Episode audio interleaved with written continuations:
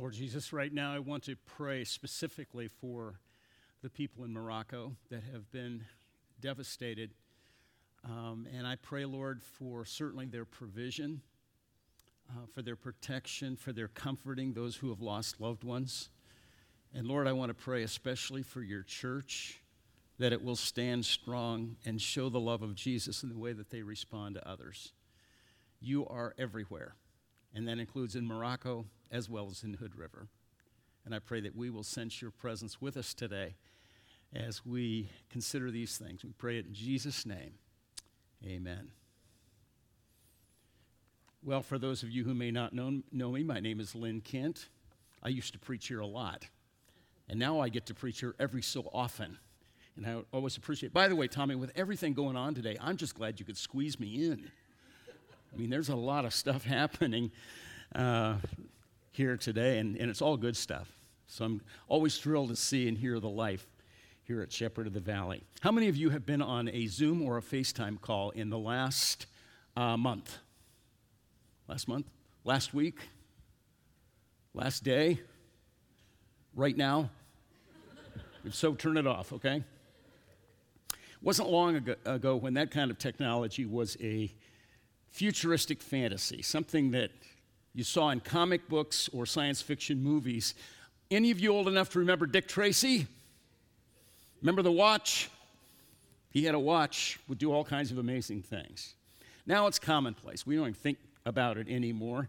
I mean, if you can't physically make it home for the holidays, you can simulate the experience. You can see your parents' dining room, your relatives uh, are seated around it. You can almost choose white or dark meat from the turkey uh, candied yams, drumstick or thigh. So when the holidays approach, we can sing the song, I'll Be Home for Christmas if only on my screen. That was kind of a pun, see, that, okay, kind of a play on words.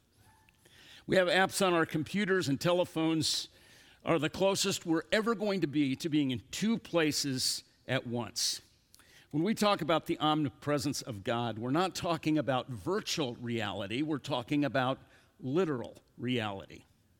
The entire truth is summed up in the title of this message He's Everywhere. So, we're going to spend some time considering what that means, kind of a, from a theological or a doctrinal standpoint, but then what it means to us personally and practical. Uh, so, let's start by explaining his omnipresence. The passage that Sue just read for us. Where can I go from your spirit? Where can I flee from your presence. And I'm going to throw around a few big words today to really impress you. So I hope you leave here really impressed. The first word is the word transcendence. Transcendence. God is immense. For thousands of years, great worshipers of God have tried to grasp his enormity. David and Solomon wanted to illustrate this to some degree when they planned and built the great temple in Jerusalem. But at the benediction ceremonies, King Solomon expressed what a puny, miniature representation this was. 1 Kings 8 God, can you really live here on the earth? The sky and the highest place in heaven cannot contain you. Surely this house which I have built cannot contain you. The prophet Isaiah groped for words to express the immense size of God. In Isaiah 66, this is what the Lord says Heaven is my home, and the earth is where I rest my feet. So, do you think you can build a house for me? Do I need a place to rest? Get that word picture in your mind. Heaven is my throne, he said, and the earth is his hassock. It's his footstool. It's the part of the lazy boy that you whip out. That's what he says the earth is. That's how big God is. Another prophet, Jeremiah, received this description from God Himself. Jeremiah 23 Someone might try to hide from me in some hiding place, but it is easy for me to see that person, says the Lord, because I am everywhere in heaven and on earth. God is larger than the heavens and the earth. He fills them up and overflows their boundaries. It's an old country song. Some of you may like country songs, the rest of you will just have to indulge me. Stuart Hamblen wrote this several years ago called How Big is God? That ring a bell with some of you? Though men may strive to go beyond the reach of space, to crawl beyond the distant shining stars, this world's a room so small within my master's house, the open sky but a portion of his yard. How big is God? How big and wide his vast domain? To try to tell these lips can only start. He's big enough to rule his mighty universe, yet small enough to live within my heart. In theological terms, God's omnipresence is described by his immensity, means God is present with his whole being everywhere at the same time. God is present with his whole being everywhere at the same time. Contemplating God's transcendence may be inspiring, but the concept of omnipresence gets more practical as we understand this next word, which is the word immanence. Not only is God everywhere, God is here. That's what David is expressing in our primary passage, Psalm 139. Is there any place I can go to avoid your spirit, to be out of your sight?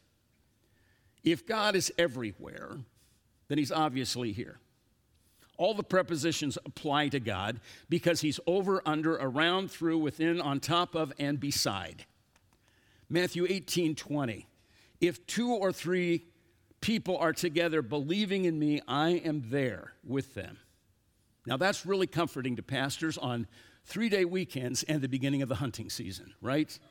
Even if just two or three show up and you do it, and Tommy and Sue and one other comes, God is there. God is there in a special way. Now, depending on your frame of mind, the nature of your activity, that can be either positive or negative. On the positive side, God's immanent transcendence is protective. God is there in the hospital waiting rooms as well as in the operating room. God is there in empty bedrooms after your spouse has departed or died. God is there when you're feeling overwhelmed, overwhelming odds, facing overwhelming odds in a classroom or a courtroom. That's what David expressed in another psalm 23, one that we're very familiar with. Even in the unending shadows of death's darkness, I am not overcome by fear because you are with me in those dark moments. Near with your presence, or rather your protection and guidance, I am comforted. Another Psalm 34. The Lord is close to those whose hearts are breaking. He rescues those who are humbly sorry for their sins.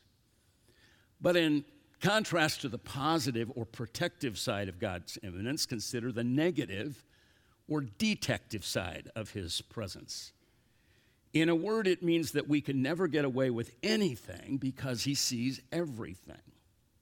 Ask Moses when he tried to take God's work into his own hands by killing an Egyptian, Exodus chapter 2. Moses grew up, then he went to see his own people and watched them suffering under forced labor. He saw a Hebrew, one of his own people, being beaten by an Egyptian. He looked all around, and then he didn't, when he didn't see anyone, he beat the Egyptian to death and hid the body in the sand. Very descriptive words here. Looks around, you know. Look to the left. You look to the right. You looking back. No, I think the coast is clear.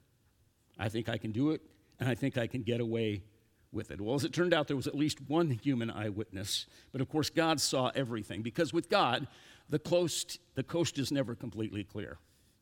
Ask David when he looked completely safe, when it looked completely safe to have an affair with another man's wife. But of course, God can look into bedrooms and into boardrooms. Think about God's omnipresence. The next time you're tooling down I 84, I'm preaching to myself right now. You're tooling down, and, and you're, you got to make up for lost town, uh, time. And the Fuzzbuster light is on. Do they still make those, by the way? Let's be out there. Some of you would not even confess that you have one. It's on, and yet you say, hey, the coast is clear. I can look to the right and I can look to the left, and there's no patrol cars. Surely nobody will ever know how fast I'm going. With one exception, well, two exceptions. One is the kids in the back seat. I hate it when they grow old enough to look at the speedometer. You used to be able to get away with that kind of stuff, but then they get just old enough that, hey, Dad, aren't you going a little fast? Isn't the speed limit here 55 or 65 or whatever it is? And of course, God is everywhere. That means he's in the car, he's out there on I 84. When we humble ourselves to confess sin, God is never shocked. So we bring that to his attention. It, he doesn't go, oh, wow, I didn't see that coming. He did.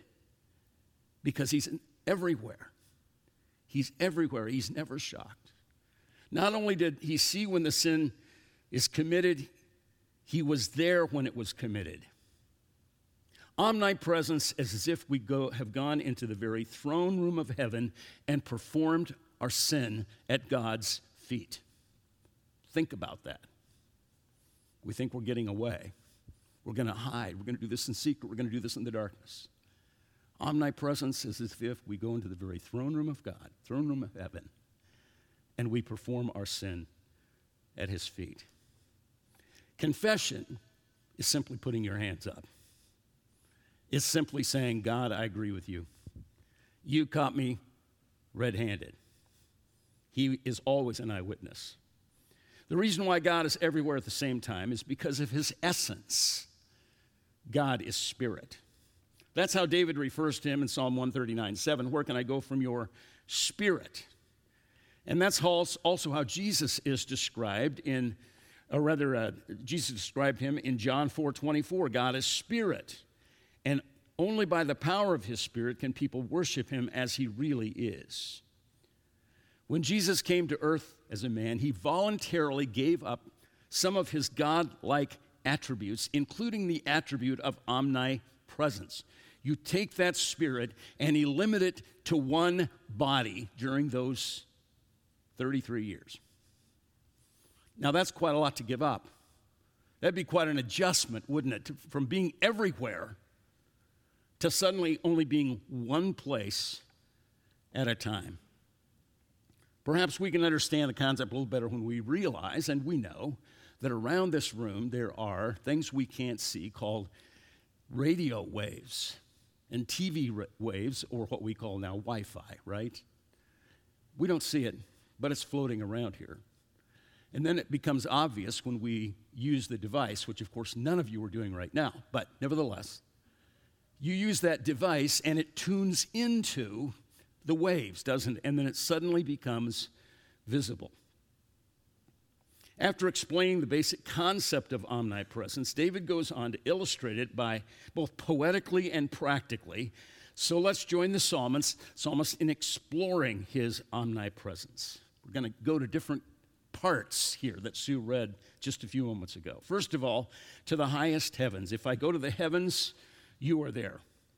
Perhaps David was, in fact, looking up at the starry sky some night and wondering what it would be like to soar into the heavens, to get into outer space.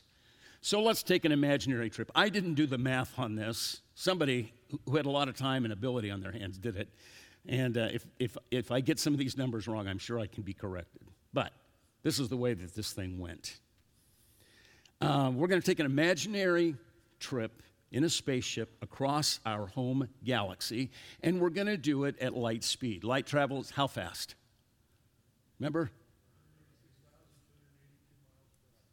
Per hour? Per second. All right. Caught you on that one, Scott. All right. 186,000 miles per second. We would circle our entire planet in uh, seven and a half times before the second hand on your watch did one tick. Boarding our spacecraft at 7 a.m., we get up to light speed instantly, 11 million miles per minute. Nine minutes later, just as we're opening our complimentary copy of USA Today, our, we pass our sun at milepost 90 million. One hour later, the trip set on our odometer tells us we've traveled 669 million miles. Of course, we did it all on cruise control. Will we reach the end of our galaxy by lunchtime? Not a chance. In fact, traveling at light speed we will not arrive at the back fence of our gal- galaxy for another 50,000 years.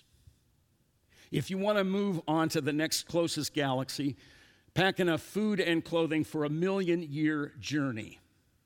Even if David or we could ascend to the outer edge of our own galaxy and beyond, far away as we can imagine going, you know what?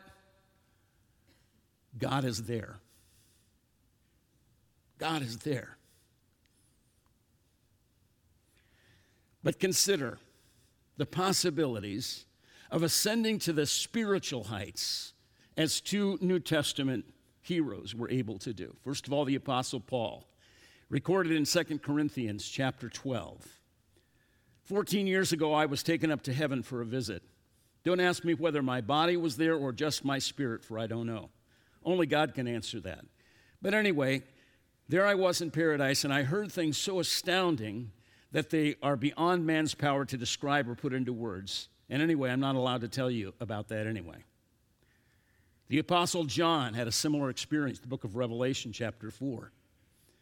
I saw a door standing open, and the same voice I heard from before, which sounded like a mighty trumpet blast, spoke to me and said, Come up here, and I will show you what must happen in the future. And instantly I was in spirit there in heaven and saw, oh, the glory of it, a throne and someone sitting on it. Great bursts of light flashed forth from him as from a glittering diamond or from a shining ruby, and a ra- rainbow glowing like an emerald encircled the throne. Now, obviously, in both cases, God was there as they literally stepped into another dimension of time and space. He got a, a glimpse of future glory. That's what a Christian has to look forward to. The moment the heart monitor goes flatline and brainwave activity ceases, that's what we look forward to and what we have to look forward to because God is there.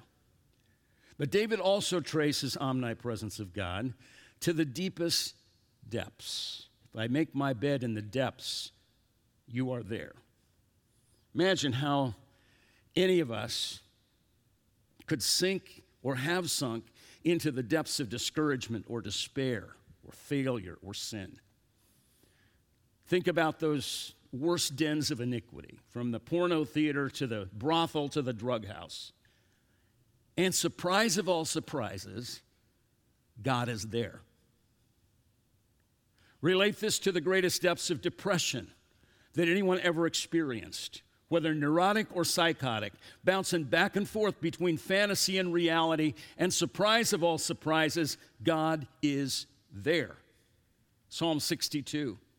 Trust in Him at all times, you people. Tell Him your troubles. God is our place of safety. But to be perfectly literal with this phrase, David is talking about sinking into the pits of hell, the abode of the dead. Imagine the person who has spent a lifetime running from God, resisting everyone who shared a word of testimony, rebuffing all invitations. Then, like the rich man in the parable that Jesus told, dies and descends into the torment of Hades or hell or Sheol. The only solace that a person would have at a time like that is at least they get away from God, right? They've run as far as they can run, and at least there's no more preachers, no more Jesus freaks, no more gospel preaching, no more God. But surprise of all surprises, God is there. God is there. Revelation chapter 14. If anyone worships the beast and its image and receives its mark on their forehead or on their hand, they too will drink the wine of God's fury, which has been poured full strength into the cup of his wrath. They will be tormented with burning sulfur in the presence of the holy angels and of the Lamb, meaning Jesus. Quite a thought, isn't it? Even there, you can't get away from God. Not even there. What a horrible aspect of God's omnipresence. Well, let's change directions in our exploration of omnipresence to the widest expanse. If I rise on the wings of the dawn, consider the wide range of human experience traveling literally from east to west across the globe. Some of you know what it is to be transferred literally off the ends of the earth. You wake up in your hometown close to family and friends, job, school, and church, and before you know it, you find yourself way out west, or way back east, or way down south in unfamiliar territory. Loneliness makes your heart ache. Some of you know what it is to have your world turned totally upside down due to human tragedy. When you married, it was for better or worse, richer or poorer, in sickness and in health, till death do us part. But now the spouse has walked away, leaving you with regrets and bitterness and painful memories. But somehow, if you can grab hold of it, His hand is there to guide you. His right hand, the scripture says, will hold, you fast. You're not alone, you're not helpless, because you know and serve an omnipresent God who offers guidance and a sense of security through His Word, through the ministry of the Holy Spirit, and other believers. There's another marvelous truth that surfaces out uh, this aspect of omnipresence, and that's the security of the believer. We know Christians who have wandered far, far away from fellowship with God. They've seen it all and done it all and thought for sure that returning to the Lord for them was absolutely impossible. They've run here and there looking for some experience or possession or person that's going to fill the void in their life that they have been looking for. But the hound of heaven has been pursuing them ever since they left. In fact, he has never been, they've never been out of his sight. They've never been out of his presence, even though it seemed like that. What does omnipresence mean? Omnipresence means that you run as far and as fast as you can to get away from God, and you've only run closer to his other hand. God is present everywhere. God is present everywhere. And there can come that moment of realization, like with the prodigal son, saying, What in the world am I doing? This is nuts. I got to go home. I got to go home. By the way, a little side note here something I learned when we were going through uh, estrangement with our oldest son when he was no longer walking with the Lord and uh, feeling guilty and thinking like most parents would christian parents would what did i do wrong? Could we have done more? And you know you go through that whole scenario. And uh, it really hit me that the main job we have as parents is to make sure that our kids always know the way home. That when they get to the end of themselves like the prodigal did they know how to come home again. And we're sure with our son He's on his way back. He's not quite there yet, but he's on his way back. But we know this for sure. He knows the way home. He knows how to get back connected with God again. He knows 1 John 1 9. He knows Psalm 32. He knows the, the places in Scripture that talk about how do we reconnect.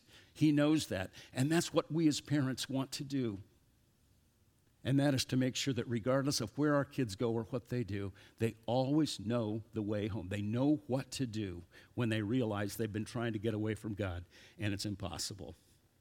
And that leads to one final aspect of this incredible attribute, which is God's presence, and that is in the darkest night. Jesus made this comment about darkness as it relates to sinful patterns. John 3:20 Everyone who does evil deeds hates the light. They will not come to the light. They are afraid that what they do will be seen. Trying to hide from God is an exercise in futility because he has night vision, better than laser beam goggles. He can see through it all. Just think of how our behavior changes when we know somebody is watching us. You're in the buffet line. Do they still have buffet lines?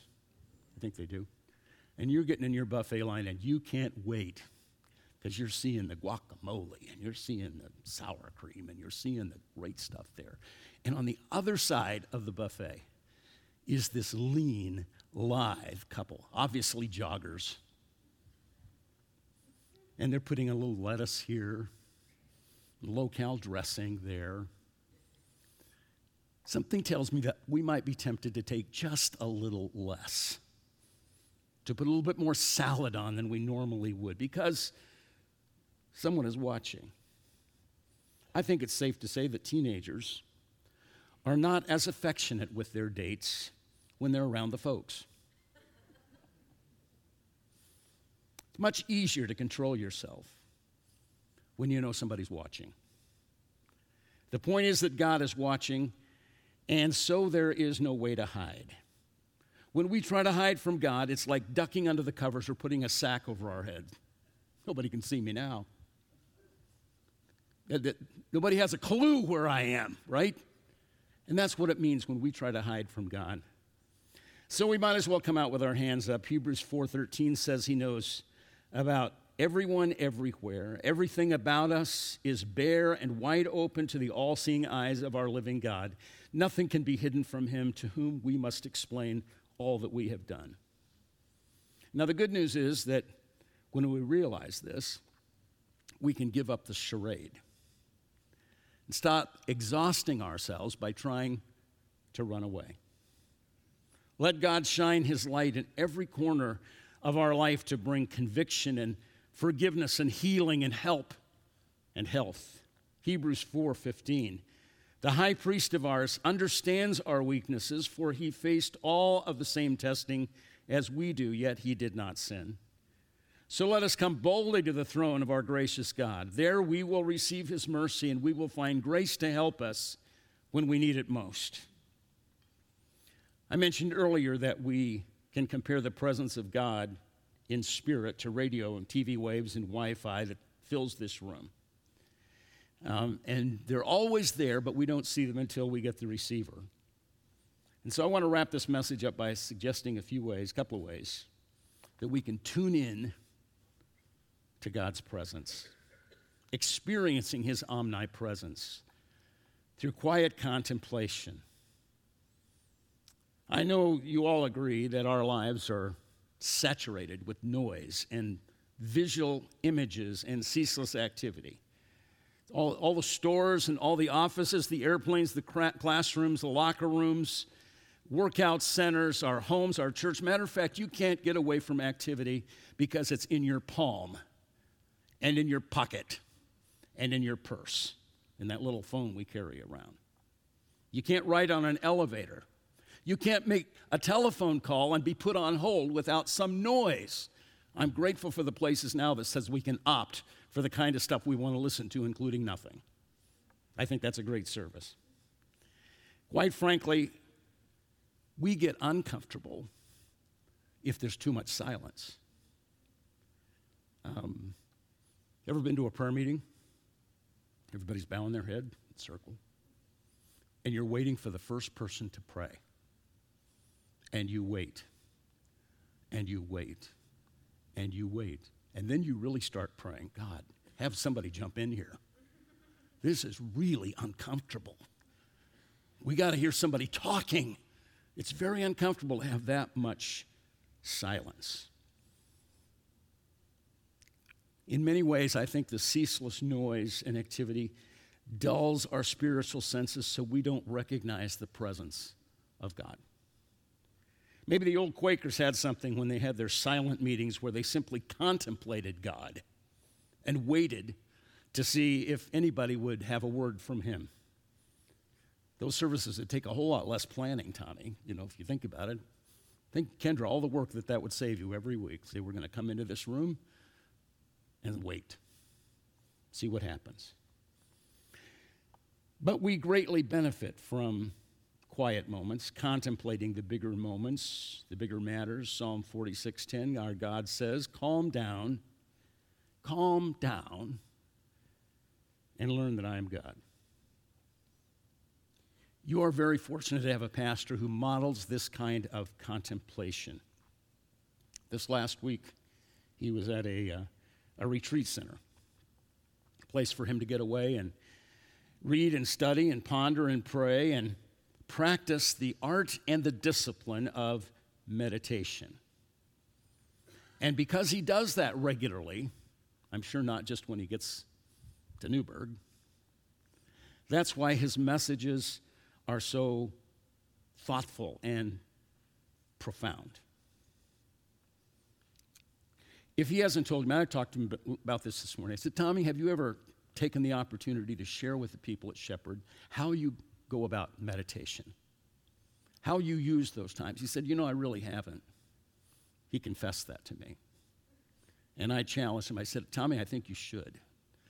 I think you should preach about it, or I think you should offer a special seminar that teaches people how to be alone with God.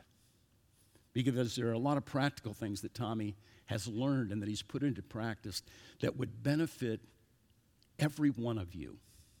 So I hope that you'll do that, Tommy. And I hope that you'll take advantage of that because of the omnipresence of God to feel like you're really connecting with Him. It's an important spiritual discipline that has been lost in our noisy media, activity dominated generation. On the other hand of the emotional spectrum, we can experience God's omnipresence through joyous celebration. We enter his gates with thanksgiving and his courts with praise. Something happens in our spirits when we tune into the presence of God to practice his presence, as one writer put it. I'm actually going to ask you to open your Bibles now to Psalm 16. Psalm 16. This is still Shepherd of the Valley Bible Church, right? Great, okay. You can use your device too, and you can be very biblical because you scroll your device, right? Just like they did in the old time. All right. Psalm 16, verse 8. I keep my eyes always on the Lord. With him at my right hand, I will not be shaken. Therefore, my heart is glad and my tongue rejoices. My body also will rest secure, because you will not abandon me to the realm of the dead, nor will you let your faithful one see decay. You make known to me the path of life. You will fill me with joy in your presence, with eternal pleasures at your right hand. There's a lot of great things in those few verses, but first of all, I want you to notice that we can choose to set the Lord before us as an act of our will. That's that process of meditation we've been talking about. We can choose to contemplate Him, and we can choose to celebrate Him. We can rejoice in the promise that regardless of how far down or out, He will never abandon us. We can claim His promise of guidance on the path of life, regardless of how lost we feel we can anticipate a baptism of joy for what He will do in our lives here on earth and what He will be providing in eternity. Times of worship, such as we've enjoyed today, can and do make the Lord's omnipresence more obvious to us. Don't limit them to Sunday services. I like the fact that you include a playlist in the connection every week to let them know the songs, right? And it's a great way to go back and review it. So it's just not something that's left to Sundays. The music, the scriptures, the thoughts shared, they can fuel our worship, our connection with God during the week. As you spend focused time in quiet contemplation and joyous celebration, you can come to experience God's omnipresence in a fresh way. You will be able to say, not just that God is everywhere, but you can say, God is here in this place. Final question isn't where is God? The question is, where am I? Let's bow together. Jesus, it's always a joy to come to Shepherd of the Valley, to meet my brothers and sisters again, and to meet some new ones. And it's a privilege to be able to open your word and work uh, with these people and, and study together these important truths from your word. And I pray, Father, that there's been some enlightenment today, a greater awareness of your presence and what that can mean for us. I continue to ask your richest blessing on this church Thank you so much for the leadership that Tommy has given all these years. And I pray that the years and the seasons ahead will be even greater as they recognize your presence here. And we pray these things in the strong, marvelous name of Jesus, who is everywhere. And everybody said, Amen.